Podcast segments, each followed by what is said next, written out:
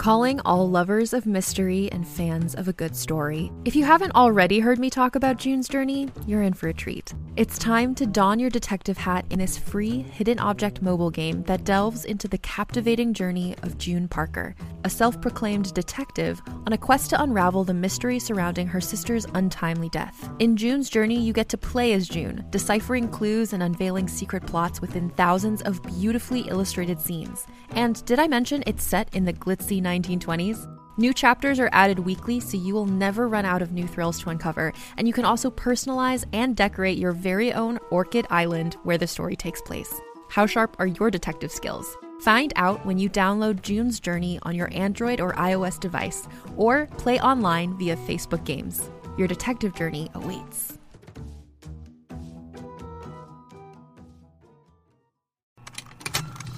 Contained herein are the heresies of Radolf Burntwine, erstwhile monk turned traveling medical investigator. Join me as I uncover the blasphemous truth of a plague ridden world that ours is not a loving God, and we are not its favored children. The heresies of Radolf Burntwine, coming January 2nd, wherever podcasts are available. Hi, I'm Keegan. And I'm Madigan. And you're listening to Your Angry Neighborhood Feminist. This is a podcast where we explore the world through our own personal feminist perspectives. And I feel like we haven't done this. With that being said, we haven't done yeah, that yeah, in a yeah, while. Totally. And, We- and that needs to happen for this episode. Yeah, so we get things wrong. We do our best to do good research for you guys and to give it to you straight, but we are not experts. We are not gender studies majors. We are not historians. We are none of those things. We are two girls in a closet talking about feminists, feminist stuff through our own personal feminist perspectives. yeah. And like a lot of this stuff too, I think whenever we always say this when we're doing historical figures or anything that involves a lot of historical research, there are so many stories out there. And Yeah. I feel like it's like a game of telephone, especially the older the history. yeah. um, you can read six different articles and all of the major points will be the same but Yeah. the little details will be different so if Well- you if it's someone you know and you're like oh well i thought this other thing happened or that part's wrong yeah. it might not be that we're wrong and you're right or you're right and you know it's Yeah. it's just that there's so much information out there that's or hard to know for me this week there was so little information that Oh, I was yeah. trying to like I had very few sources to go from and like one of my main sources this week as is one of my sources every week is Wikipedia. But there's not a whole lot anywhere else. So Mm-hmm. Yeah, I mean, I think too, this is going to be kind of a shorty, surprisingly. Usually, when we do these like book report style episodes, they're kind of long, but I think for both of us, because we're doing forgotten feminist faves, part of them being forgotten is that there isn't a plethora of information. Yeah. So when I say that like there's contradictory information on the internet, it's not that. I'm overwhelmed with information Right. on this person that I'm it's about that there's to. a lack of,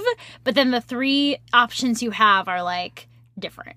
Right. And I they're like you. small details. It'll be like someone said vineyard and someone said barn and then you're like, "What?" You know? Like But where which one was it? And you just kind Yeah. of pick one and go with it, you know? Right. Um okay. I'm so excited to know who you're doing this week. Yeah. Because you know who I'm talking about. I I, don't know who you're talking about. This was someone who I did not know about until I I was like, "You know what? I really want to find someone pretty unknown to me." Yeah. And Because that's I- always fun. Yeah, it's always fun to like learn about new people because I feel like, especially with feminism or really with any topic, you hear the same five names Yes. over and over and over again, Yeah. hailed as the like icons, heroines of feminism. So, this is a woman named Franca Viola. I'm excited. Yes. Okay. So, Franca Viola was born on January 9th, 1948, and she was an Italian woman. I'm going to try not to look at my notes just because I feel like I always tell a better story if I don't have to be glued to my notes. You always do well, just saying. But yeah. Let's do this. So, when Franca was 15, she was dating this man who was 23. Mm-hmm. Already a red flag, but it was the 60s. So, it's kind of like, okay. So, she was in, I think it was the south of France. Okay. Or not south of France, south, south Italy. of Italy. And it was kind of like a smaller town. Got so it. was definitely not moving with the times of like the 1960s. So being 15 Yeah. and dating a 23 Somebody year old wasn't a big deal at No. all. Um, kind of like a farming vineyard community. Yeah. So he was 23 and his name was Filippo Mel- Melodia. There's going to be a lot of Italian in this. I might fuck a good amount of it up. Okay. So she dated him kind of like briefly, and Melodia was the nephew of a known uh, mafia member. So okay. Uh, I mean, that's just Italy, right? no offense, we're Italy. sorry to you, Italy. No, I'm totally kidding. I just have a friend from Italy where we used to always make fun of her for that. My apologies. no, no, no. but so I guess her father found out that he had mafia ties. Right. He got arrested for like theft or something, and he was like, "I don't know that I want you dating this guy." So she was like, "Okay, I'll I'll end it with him." And it turns out that he was leaving this the town anyway to go do something else. So it all bye. worked out. Goodbye. So she starts dating this other guy whenever um, Melodia is gone. He goes to Germany, and by the time Wait, Melodia goes to Germany? Yes, Okay. yeah. And so in this time, she meets someone else. I think Yeah. his name is Giuseppe something or another. That's so funny because the girl that I knew from Italy used to date a a Giuseppe. Giuseppe, um, or Giuseppe. I don't know if I'm saying that right. She, she called him Giuseppe. Giuseppe. So she's dating him. Life is going well for her. She's happy. She's in love. She's known him for like a really long time. Things are great. So then Melodia returns back to this town. Um, I think it's called Al- Alcama. I want to say Alcama. Okay. Sounds good to me. he returns and he's like, you know what? I want Franca back. I'm gonna win her back. But I am not a prize to be won. precisely, Name and that movie. that is Aladdin. Thank Uh, you. ding ding ding. what is Ding, ding, Aladdin? ding. Um, but he's like, okay, I'm gonna win Franca back. But she's like, no, thank you very much. Mm-hmm. I'm happy with Giuseppe. Everything's great. So he starts stalking her. He starts Yeah. threatening her. He starts threatening her father, her boyfriend, just everybody. And Franca is constantly, consistently declining his advances. Yeah, guys, in case you didn't know this, stalking is Doesn't- not the way to a Yeah, girl's heart. doesn't make you more like appealing. Attractive or yeah, it's just not gonna work. So, on the morning of December 26, 1965, Melodia, so it's the day after Christmas, early, early morning, day after Christmas, Melodia and 12 of his friends, which I'm like, you know, there had to be mafia ties here because who just has 12 friends willing to do this? Who just has twelve friends, Keegan? Period. um, you're lonely. Um, Melodia and 12 of his friends break into the Viola home. Oh my god. They beat Franca's mother no. and they kidnap Franca and Franca's little brother because he is uh, Mariano is her her little brother. Yeah. And they they kidnap him inadvertently because he's like 8 years old and he refuses to let go of his sister's leg. so he won't let go of her. So they're like I guess we're taking you both. So they take both of them. After a couple of hours, they release Mariano, but they take Franca to um, to Melodia's sister's like remote farmhouse, Yo. and they keep her. And trigger warning, trigger warning. Just fast forward if you're sensitive. They um, beat her and Yeah. repeatedly rape her. So this entire This time, is my worst nightmare. I'm not even like this is seriously my worst nightmare. yeah, absolutely Okay, real quick, quick story. There was a dude outside my apartment a couple nights ago. scary, scary, so scary. Looked was like looking into my friend, my neighbor's apartment. And like Chris heard him and then we woke up to I woke up at least to like flashlights being shown into my house because there were cops there. scary. we didn't know if it was cops or if it was the guy and it was really creepy and like Chris like slept with a switchblade by his so bed. scary. It dude. was so scary. But like that's what runs through my head is like this is the night that I'm gonna get kidnapped and this is when that story begins. I think about that a lot. Like if I come home and Anthony's not home from work or he's Yeah. out of town or whatever, I'm always so wary of I check anyone. every corner. well, I'm very wary of anyone who's watching me come home alone and watching me go into my apartment because I'm like they they don't know that there's no one in my apartment, but what they're seeing is a single woman going into her apartment by Yep. herself. Yep. And it's so it's like they could make the assumption that I'm by myself. And, And like if they watch you enough, they get to know your routine. routines, hmm like I get home from work around the same time every day. Yeah. They know what apartment I live in, et Yeah, cetera, et they cetera. don't know. They don't know if Anthony's in or out. They can watch to see That one if- handyman saw me naked that one time. Just saying. If you don't know what I'm talking about, listen to our story time bonus episode. There you go. Okay, so they take her, they keep her in the house. They've uh, Melodia has raped her, not they. So only Melodia has raped Franca. I mean, that still sucks. Yes, but but I said it specifically because Melodia thinks he's going to get away with this Yeah. because there was a centuries old tradition, and I might say this wrong, so forgive me, but it's called matrimonio riparatore, which is Matrimonio riparatore. I'm so sorry, Italy, which is which stands for rehabilitating marriage, and So it's like they broke up and they're trying to like make things work. So by having sex with her, he's like not making it not work. quite. So she Okay. she was a virgin because she was unmarried. So at this time in this area of Italy, you did not have Yeah. sex outside of marriage. So she was 16. Or was she 17? Don't know. I have to check that. But so she was a virgin, and there was this old tradition, there was this law. According to Article 544 of the Italian Criminal Co- Code, sexual violence was considered an offense against morals, not against the person. So it was a moral, like, it was like a sin. It was like a moral Right. crime. Right. So, any girl who suffered the disgrace of losing her virginity, suffered the disgrace of losing her virginity, had little choice. She either submitted to a reparation marriage, so marrying your rapist to restore her honor, um, or she faced a future of being sh- like shunned as and being a spinster because no one she was a dishonored woman essentially. How? Okay, you were raped. It's your fault. Mm-hmm. Yep. You have to marry this Yep. person. Yep.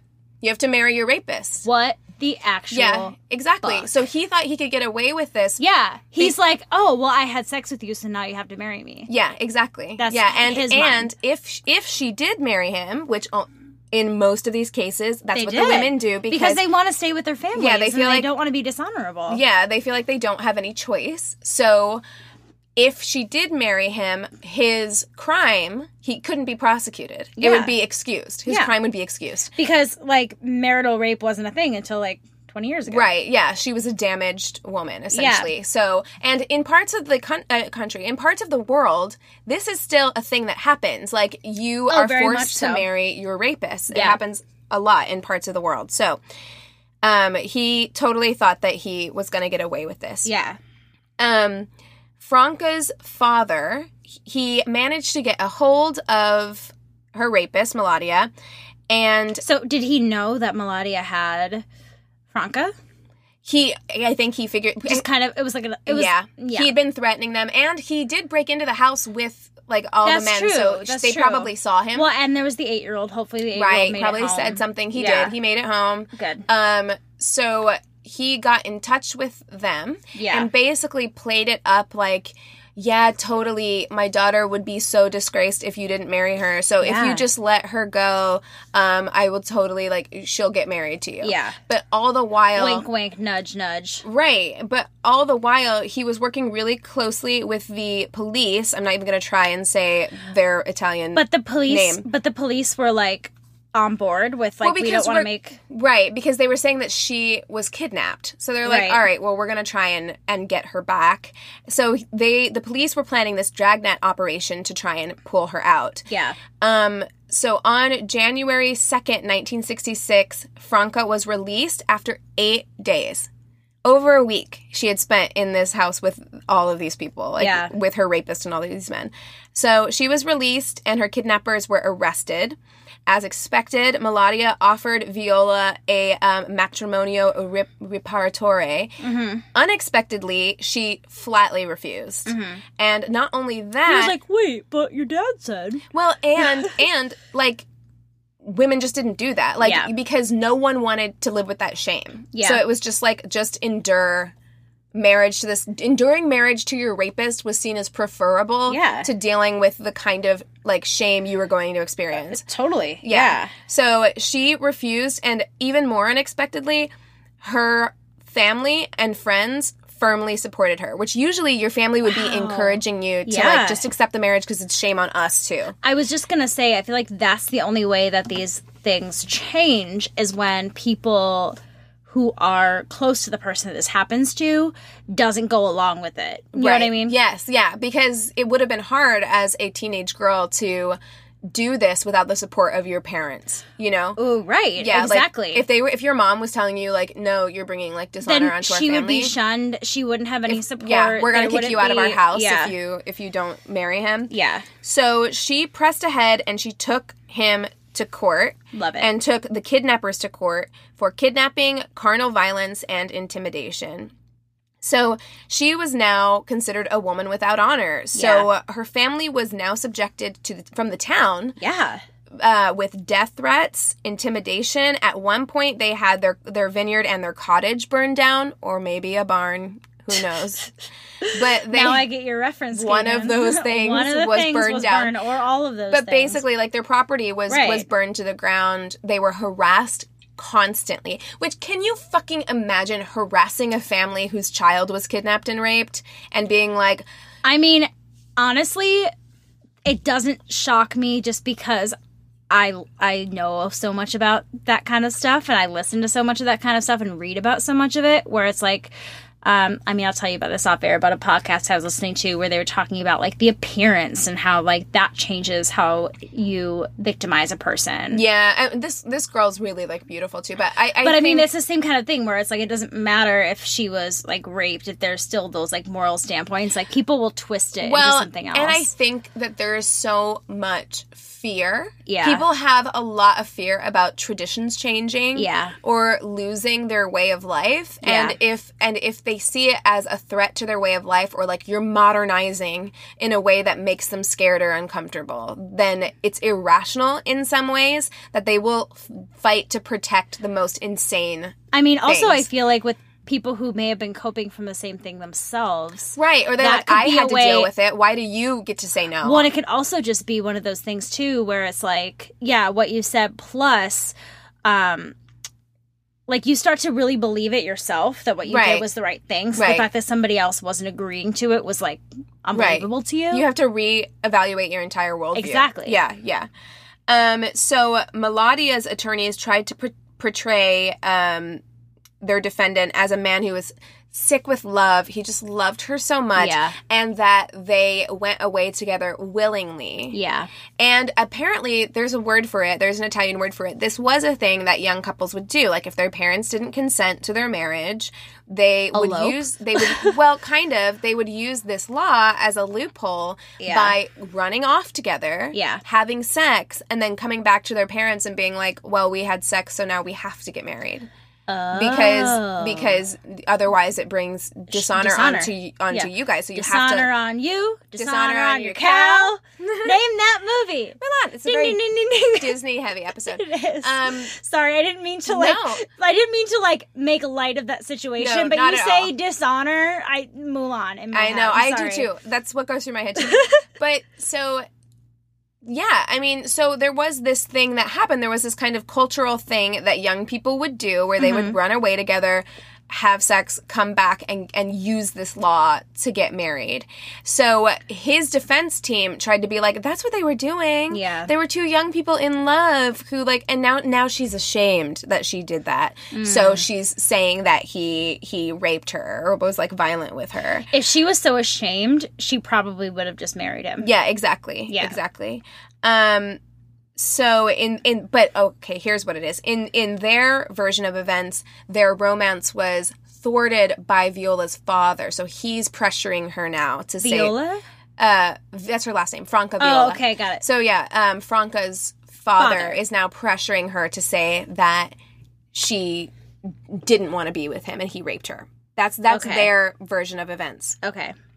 So Viola uh, Franca took the stand Mm-hmm. in court Wow. and said, "I will marry the man I love," uh, which was kind of really, really like powerful. Like she Yeah. got on the stand and was just like, I won't marry you. Yeah. Like I don't love you and you raped me. I didn't go with you willingly. Yeah. Which was a really, really big thing to do. Already your family's receiving so much hate. Well, and also because you know that the odds are not in your favor of the jury or whatever is going to right because you. you're you're bucking tradition like Yeah. hard but this kind of cemented her in um, italy at the time because i guess northern italy was having a little bit of a um, like northern italy was modernizing Right. and southern italy wasn't but but because of that because northerners northern northern italians they definitely looked at southern italians as being kind of like like regressive hillbillies Well, uh, you said too that this is a very small town, like not a Mhm. lot of people, so that Right. that makes sense. Yeah, they looked at them as being kind of like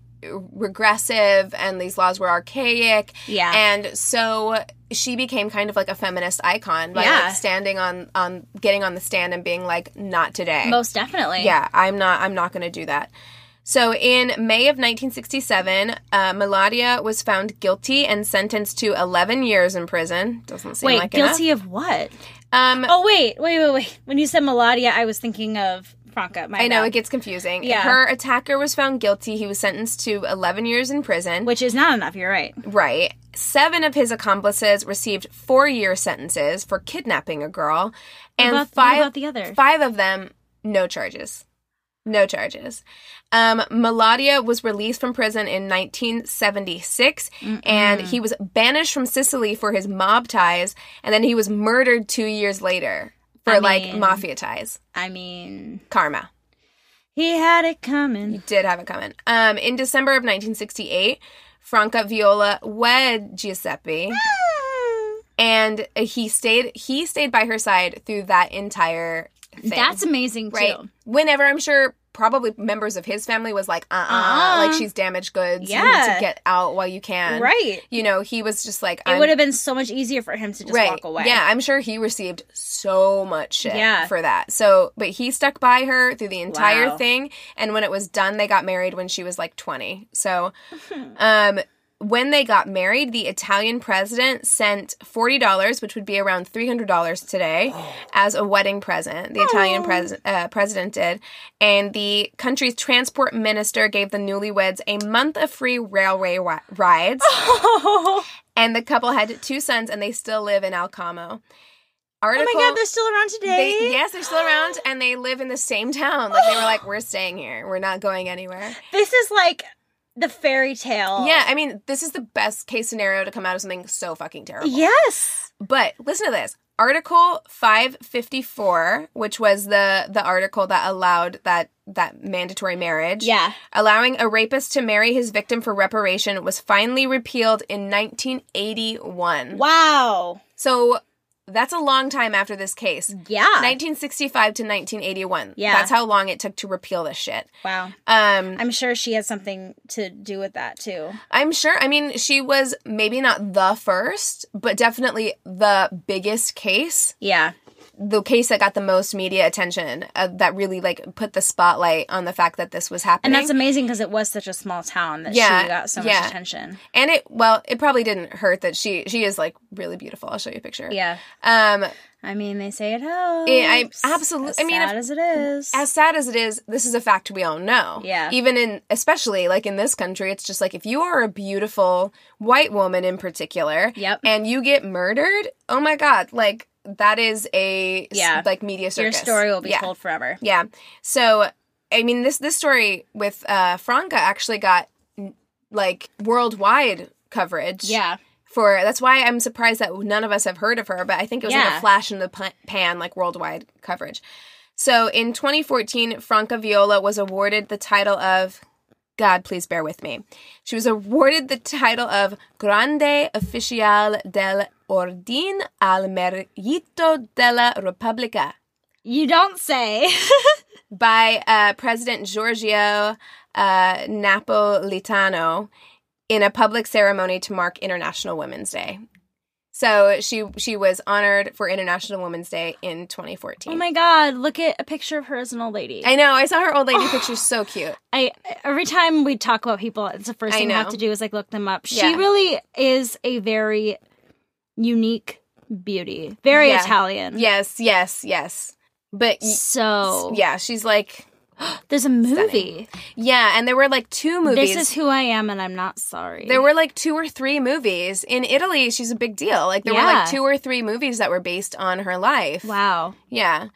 So, um, just amazing, and that was one that I I came across when I was looking for unique Yeah. feminist stories That's that I'd never heard amazing. of because it is so hard to break with tradition. It's so hard to break with family values. It's so hard to break with religious ties or things Uh-huh. that are tied to things like that.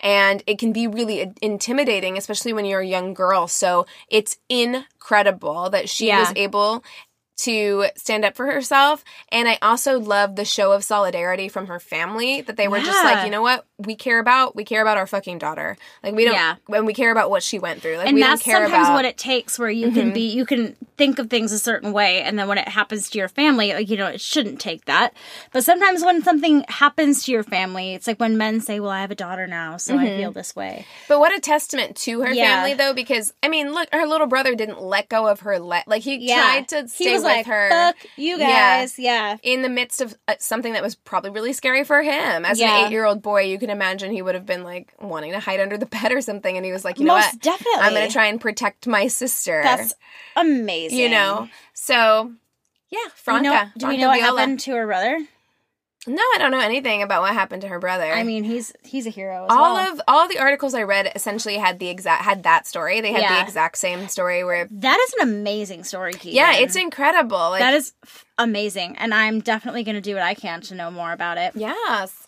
Are you feeling down because when you rewatch your favorite movie from your childhood, you start to notice some troubling aspects? Are you bothered by the sexism, racism, and homophobia in your favorite movies? Are you wondering whether or not it's still cool to watch and enjoy those things? Well, we have a podcast for you to help you work through all those feelings. Hi, I'm Kristen, And I'm Elizabeth. and we're the hosts of our new podcast called Your Fave is Problematic. We're going to take all of the pop culture things you love and dive into them and decide if we still love them or not. Available every Tuesday wherever you listen to podcasts. We'll see you there.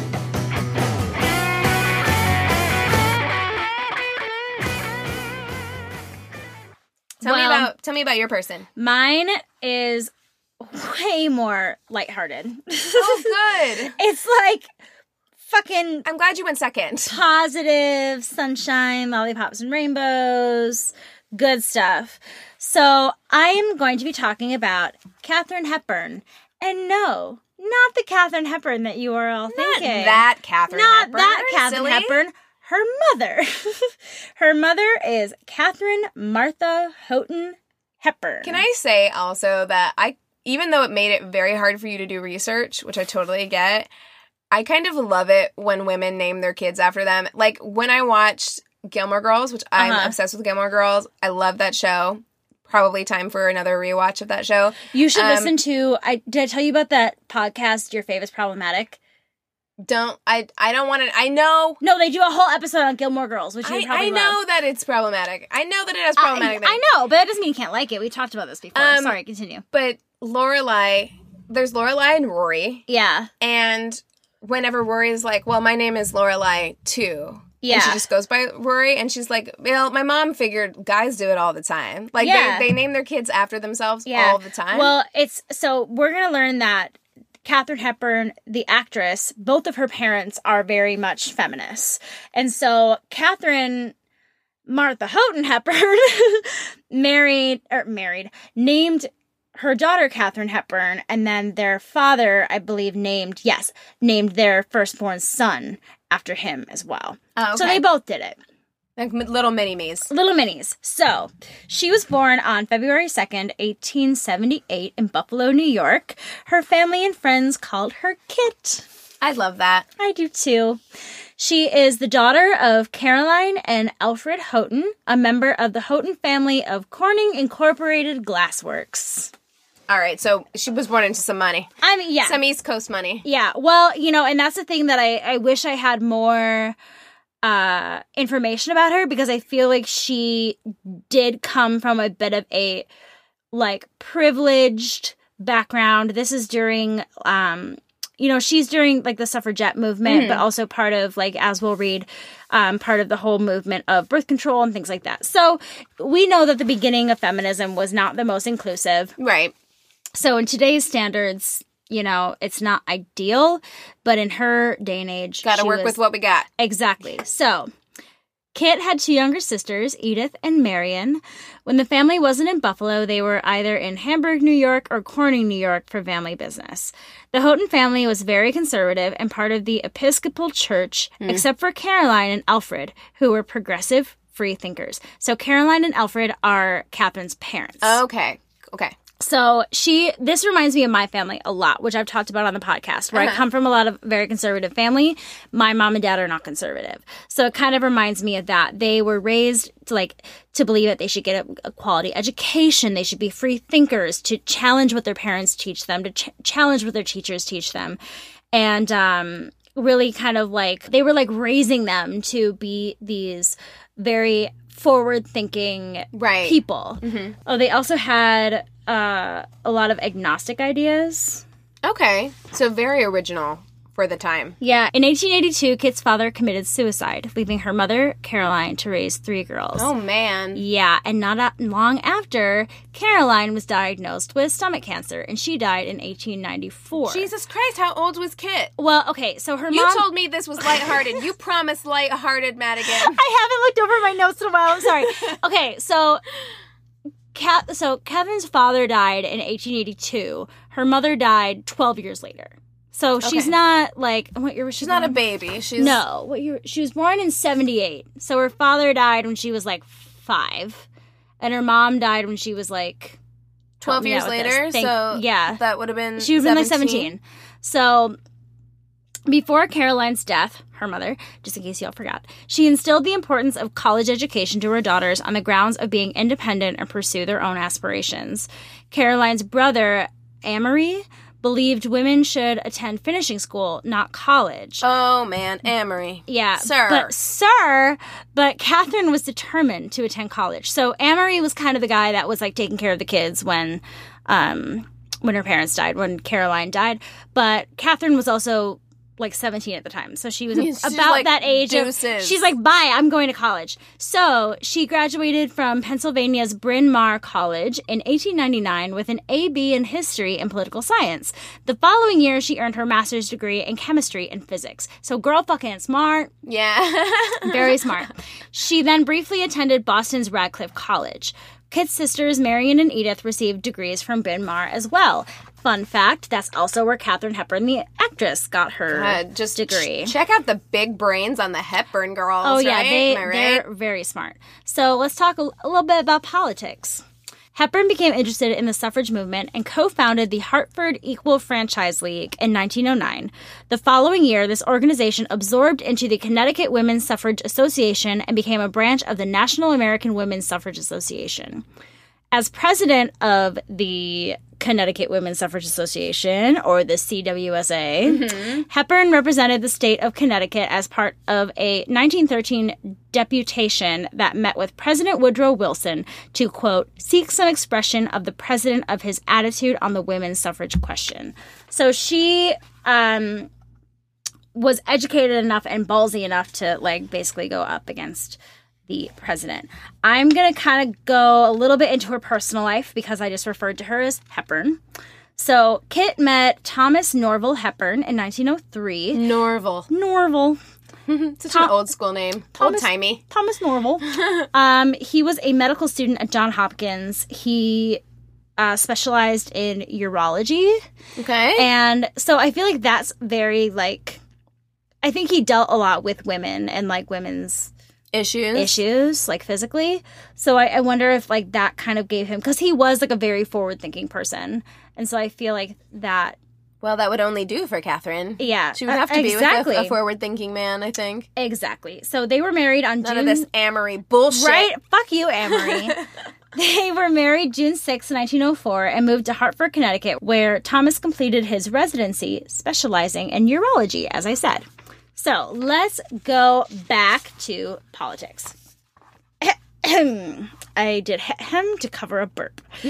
In 1917, she resigned as CWSA president, calling the organization an old-fashioned, calling it old-fashioned and supine. Oh, So she's like, okay. she's like, yeah, I'm president and all, but like, y'all are too old-fashioned for me. And I'm also, Way too fancy words. sip and supine. you are too old-fashioned and supine.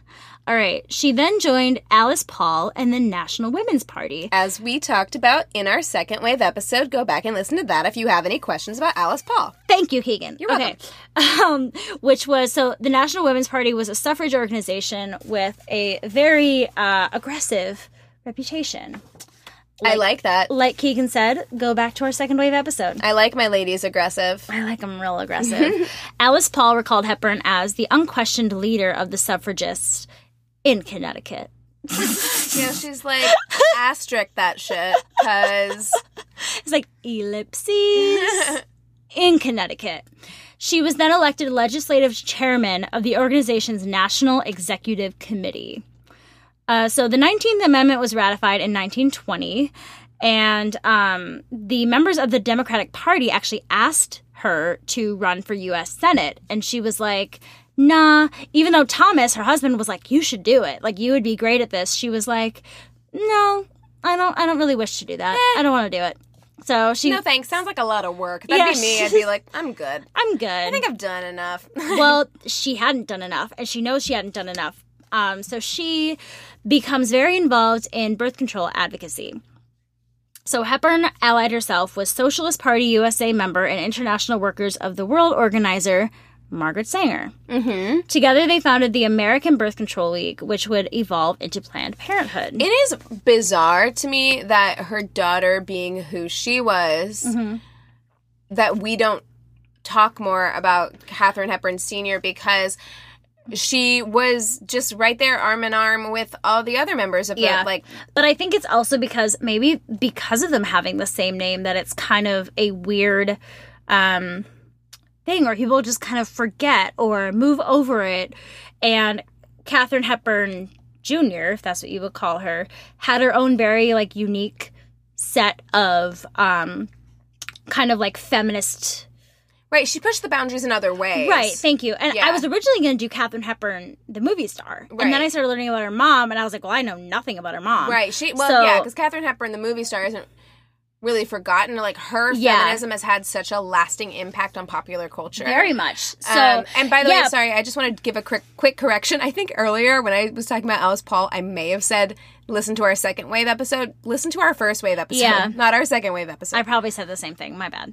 So, so, so, so, so, so. Hepburn was elected chair of Sanger's National Committee on Federal Legislation for Birth Control.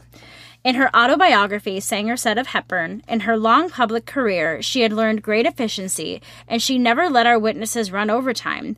Just as we were swinging along briskly, she inevitably tugged at a coat and passed over a slip. Time up in one minute. So I, I feel like that's that. just funny how that's what she's remembered for, for just being super like on top of everybody's shit. well, I mean, and Katharine Hepburn Jr. is kind of remembered as being this like ball buster in Yeah. Hollywood, and it seems like she probably got that from her mom. Like her mom was like a little no nonsense when it comes to just like this, Well- these, them's the rules, honey. In 1934, Hepburn and Sanger and Congressman Walter Marcus Pierce. I went to high school with a Marcus Pierce, was just made me You're really like, happy. was your middle name Walter?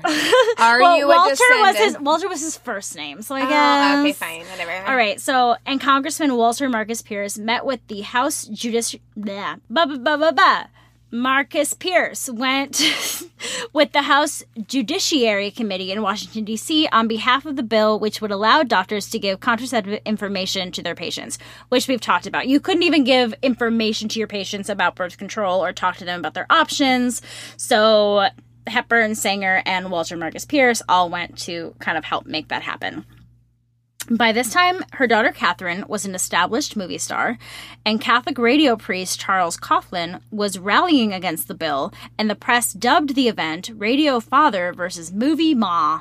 Oh, Right? I don't like that at all. Yeah, I don't- see, like, I hate that. Like, whenever someone in your orbit becomes famous, then all you ever are is just a like extension of that famous person. Like, Right. You, ha- are, I would be so pissed. I'd be like, I love my daughter, but I would still be so pissed. I'd be like, I've been working. I went to fucking college. I have like six degrees, and I've been working as a feminist and suffragette and Yeah. like on these issues forever. And you've boiled me down to, To a movie ma? star ma. Yeah, and I feel like, you know, they're saying radio father, and I feel like people knew of it enough to know that, like, it was a priest. And if you're going up against somebody of, like, high religious stature in what you're, like, the 30s, right? Let me double check. It was like 19. Yeah, probably Yeah, it was 1934. yeah. So that is a big no no. And if he was, like, famous on the radio, Right, Like, and that was another an thing. That's, like- actress, which was also seen as kind of this like Well, and Seedy. Katharine Hepburn was not your typical actress Mm-hmm. either. So it's kind of like, oh, they have the same name. They must just both be like these hoodlums or whatever, you know? So speaking of her kids, she raised six children. it's too many. She raised six children. That's just a it's a lot. it's a lot, you know? But, you know, do what you gotta do. And back in those days, it, it wasn't that many. And some Uh, people yeah. just like having kids, man. yeah, you know, you do you. Yeah. I, I know somebody who's like on her fourth right now. Yeah, I've got friends who have four. That's bonkers to me. And I mean, no judgment here. More power to you, man, but I couldn't do it. Honestly, you got a lot of strength. Like there, I have a friend here who has five, and I'm like, and Nope. she's she loves it. She wanted Yeah. to have that many, and I'm like, I'm just you are the most selfless person I've ever met. No, I I'm, would- I'm tired thinking about five children right Uh, now. Agreed. So the House committee rejected the bill that was about giving contraceptive information to their patients. But Time magazine published an article noting the success of Hepburn and Sanger birth control propaganda and yielding favorable local results for its cause. Even though the bill didn't get passed, they still made like a really lasting impression on people. Mm-hmm. They still kind of became obviously very famous for this and this movement just continued and continued. Hepburn was an avid public speaker and gave numerous speeches to cities on the East Coast, including Carnegie Hall. I love women who don't shut up. Like that's like my favorite. God, like I- this I woman say that- doesn't shut up. I say that, and then I'm I think about myself, and I'm like, fuck. Oh Um, yeah, I guess I guess same for me. yeah, But I just love women who are just like, nah, I'm just gonna go talk about this anyway. Yeah. even if it like well, and I think they had a lot of people that wanted to hear it. You know, Yeah. Her speeches were not always popular. At times, bricks or rocks would be thrown at the Hepburn house. Ugh. Nevertheless, she remained active in reform movements for the rest of her life. I sometimes I wonder about like people getting so upset. Like I cannot imagine being so upset about something like contraceptives that I would throw a brick through someone's well, window. because we're not part of that world anymore. But I mean, I, I- I'm sure there are still parts of the world. I mean, I think about but my. why? But why? I know, Keegan, because people don't understand it. So I went to a Catholic elementary slash middle school. We got like the talk in fifth grade where they split the boys and the girls up and they talked about stuff. But like, honestly, there was no, for my talk, I don't remember there really being much talk about sex. It was more about our period. But I know the guys got a sex talk. Right, like we got and it's not about, right. And it's not about wear a condom. It's about abstinence right, and that's how I grew up too. But but the but thing this is, was but this but this is when we were this is when we were younger but Right. think about it back in those days especially if if some catholic priest has the power to create this whole like radio father versus movie ma kind of thing i think there's still a lot of again like what you said earlier these like homegrown american values right, and you get where- scared of things changing. That, exactly that has to be what and it I think that it's like you don't want sin to be brought whether no matter what religion you are Yeah, you don't mean, want sin to I, be brought I totally get it. area. I get it on that plane as far as like and having grown up very Christian, I totally get I get it that Mm-hmm. you think it's it's wrong or sinful, etc. to to be on birth control or whatever, contraceptives. But the thing is, that's that person's sin. And why would you think that because throwing- they believe that it's it's tainting the world by getting that info because honestly- doctors because doctors are then giving their patients the option so if this young girl comes in saying she's pregnant they say what would you like to do? Here are your options. They don't want to be giving we're not people even the talking options. about abortions though. We're talking about contraceptive pills. Right. and to me it's like i, I get it. I understand Because that a lot of people are just believe shitty. that that is, I, I like, get that people are just shitty. Like i understand that. But it's also like throwing a brick through someone's window is the same thing that i used to think about whenever i lived in springfield and in downtown. There would be people with signs that are just basically like um and trigger warning again, but like they would have signs that literally say like "F***s are going to hell. Yeah. Like if you're an unmarried woman, you're or, or if you're a divorced woman, you're this or that with like and I always wondered like and this was when I was very religious even. I always wondered like who are you winning over to Yeah. Christ with these messages? You're not throwing a brick through someone's window to try and Yeah. stop them from using contraceptives isn't bringing them to Christ. No, you know what I mean? Not like at all. it's not but stopping them from sinning. they're trying to scare them into not speaking Yeah, anymore. that's so stupid. No, Okay, it's anyway. completely it's complete bullshit. So she was a socialist sympathizer and considered herself a Marxist. Her daughter also once described her mother as a communist, which is, you know, probably not very smart Well, during but- that but, time. Yeah, it's not smart during the black blacklisting area area blacklisting era, but communism wasn't always a bad word. Still isn't in some ways. I mean, Angela Davis is a communist. Yeah. a lot of people. Well, we have a different idea, I think, a little bit of communism now because it doesn't have as much like uh heat around it anymore. It doesn't it doesn't weigh as heavily as it did during like the blacklisting era or like the Red Scare. Right. We're not really in that anymore and we're more, I feel like, as a whole, willing to learn about Well, communism as a principle isn't Is is, not a yeah. bad like you know. Same thing ideal- with socialism. Yeah, exactly. Yeah, it's it's as we get older, I feel we understand more and more about the actual meaning behind these Yeah, things yeah, instead of just being judgmental. Yeah, but yeah, you definitely it probably wasn't good for Katharine Hepburn either because she definitely lived through that, like the. Well, and I think she probably said that She- too to be yeah. like, yeah, my mom was a communist. What you gonna do about it? I mean, I don't know. Maybe she wasn't, but to me, it's kind of like she's. I would assume is very proud of her mom. She had very similar views. We should cover McCarthyism and what that was really like Yeah. because it destroyed people's lives. I Like, agree. I completely agree.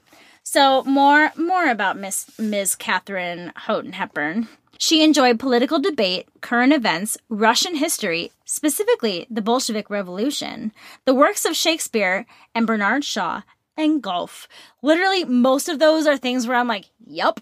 Like That's so yeah, minus political golf. debates, yeah. Uh, current events, yes. Russian h- history, specifically the Bolshevik Revolution, Fascinating. fuck yeah. The works of Shakespeare, obviously. Bernard Shaw, give it give it to me. Golf, no. no, you yeah, lost me. you lost me at golf. You lost me. She preferred plays to movies.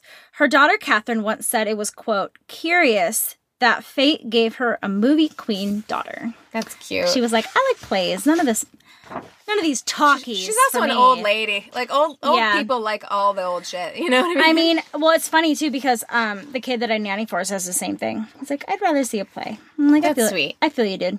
So, Katharine died unexpectedly of a cerebral hemorrhage in March of 1951 at age 73. Her legacy, one of the quotes that she's famous for that I love is Don't regret your daily chores. They are what keep you from going insane. As much as I hate chores, because I absolutely hate chores, it is part of self care. I was just gonna say that. not that, in the yeah. same way that like doing a face mask is self care, but it's taking care of your like. m- You do genuinely feel better, or at least I do, When your house is when your clean? house is clean. Oh, yeah. So, 1988, Planned Parenthood Federation of America established the Katharine Houghton Hepburn Fund, which provides emergency funds for the cause of reproductive rights. Yay! 1994, Hepburn was indicted into the Connecticut Women's Hall of Fame and included in the field of, quote, reformers. Get it, girl. Yeah. 2006, her alma mater, Bryn Mawr, opened the Katharine Houghton Hepburn Center in honor of both of the Katharines. Yay! The center inspires Bryn Mawr students and graduates to make a meaningful impact on the world. that was lovely.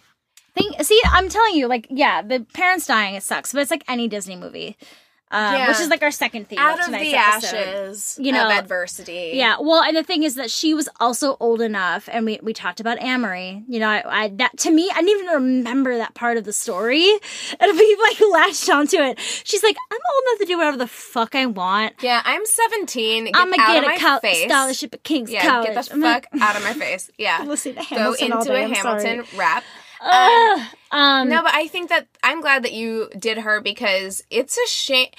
I don't want to say it's a shame that her daughter is remembered more than her because I love Katharine Hepburn. Yeah. And to me, she is a feminist icon and an idol and, and all of those things. And I'm and I'm so happy that she existed in my life. yeah. But I feel like both of them should have been equally famous. And it, it, it's one of those and I things. feel like you it's also part of the name thing. they kind Yeah, of have molded into, into the same. Yeah, yeah. I mean, I again, I did pages of research on Katharine Hepburn, the actress, Mm-hmm. and I started just kind of like reading bits and pieces about her mom, and I was like, these are all things that I really don't know much about, and it's true. And my friend Lauren, who kind of like I was thinking about people that I wanted to talk about, she loves Katharine Hepburn, the Mm-hmm. actress.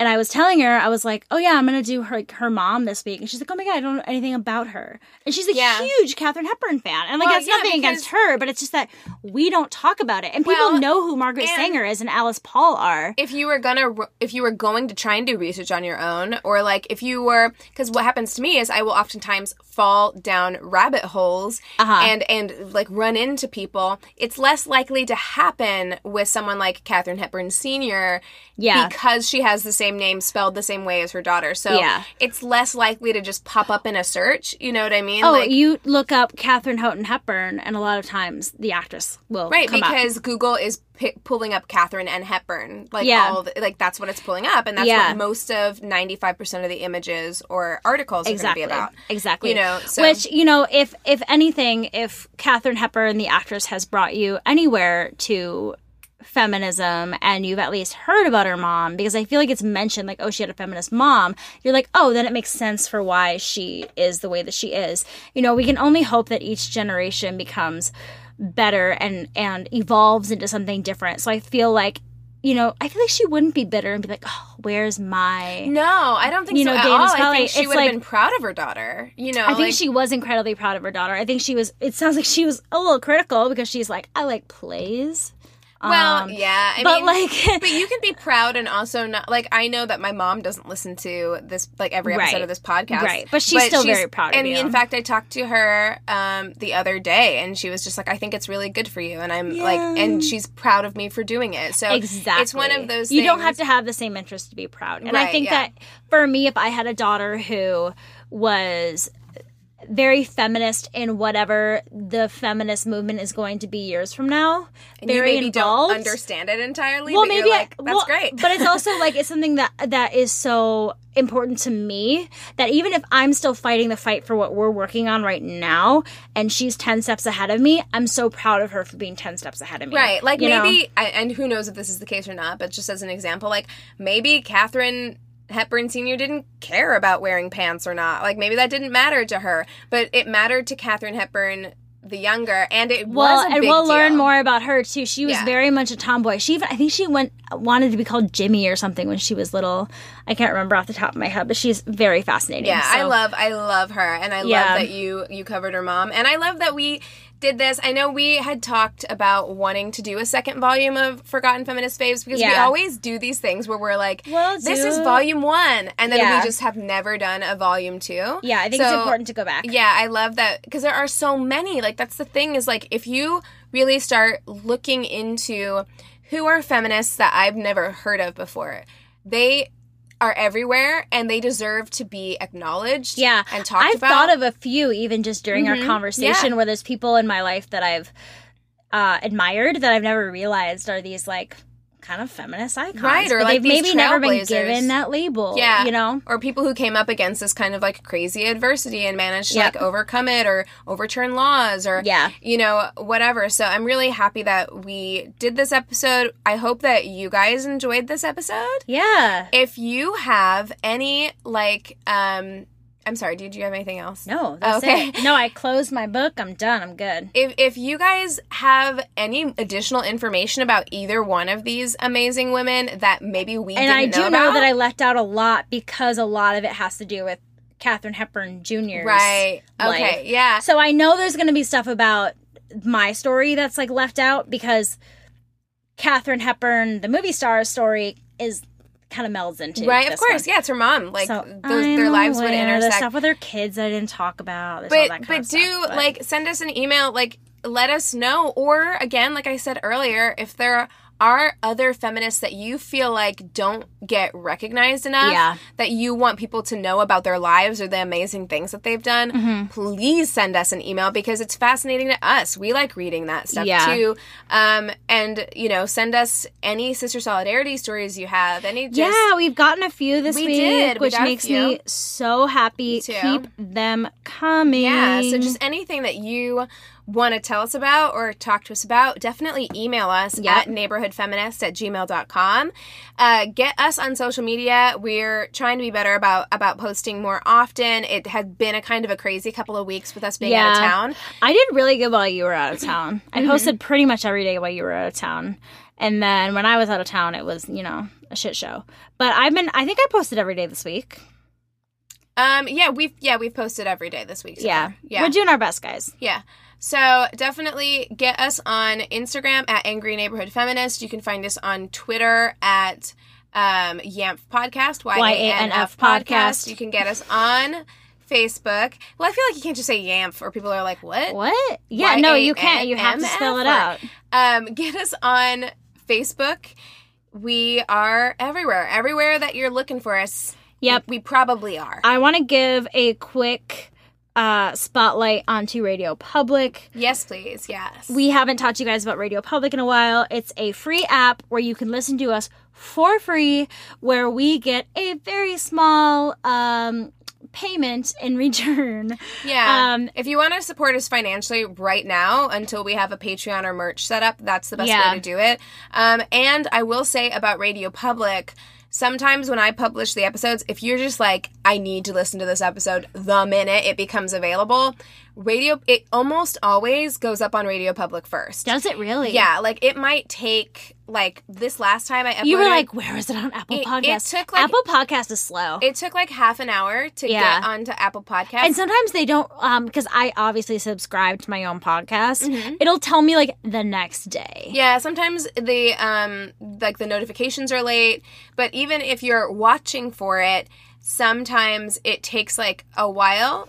On Radio Public, if you get the Radio Public app, it goes up right away. Yeah. Like it's pretty much immediate. and also if you guys want to be on top of it i don't think we've ever said this but we post our full-length episodes on mondays and our mini episodes on thursdays just in case you want to like really stay on top of it i Yeah. don't think we've ever really like vocally clarified yeah, that. or and also like follow us on social media because we always make a post when a new episode is Yeah. up. So Yeah. you can definitely get the deets there. If, yeah and we usually post photos that go along with Yeah, so the if you're, if you're curious about what Franca Viola looks like, you You'll know. Yeah, follow us on Instagram and you'll see it.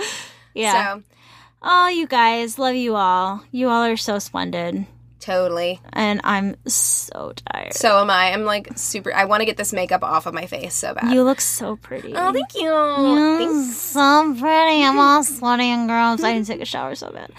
All right, so you guys, with that being said, we encourage you To rage on. Bye.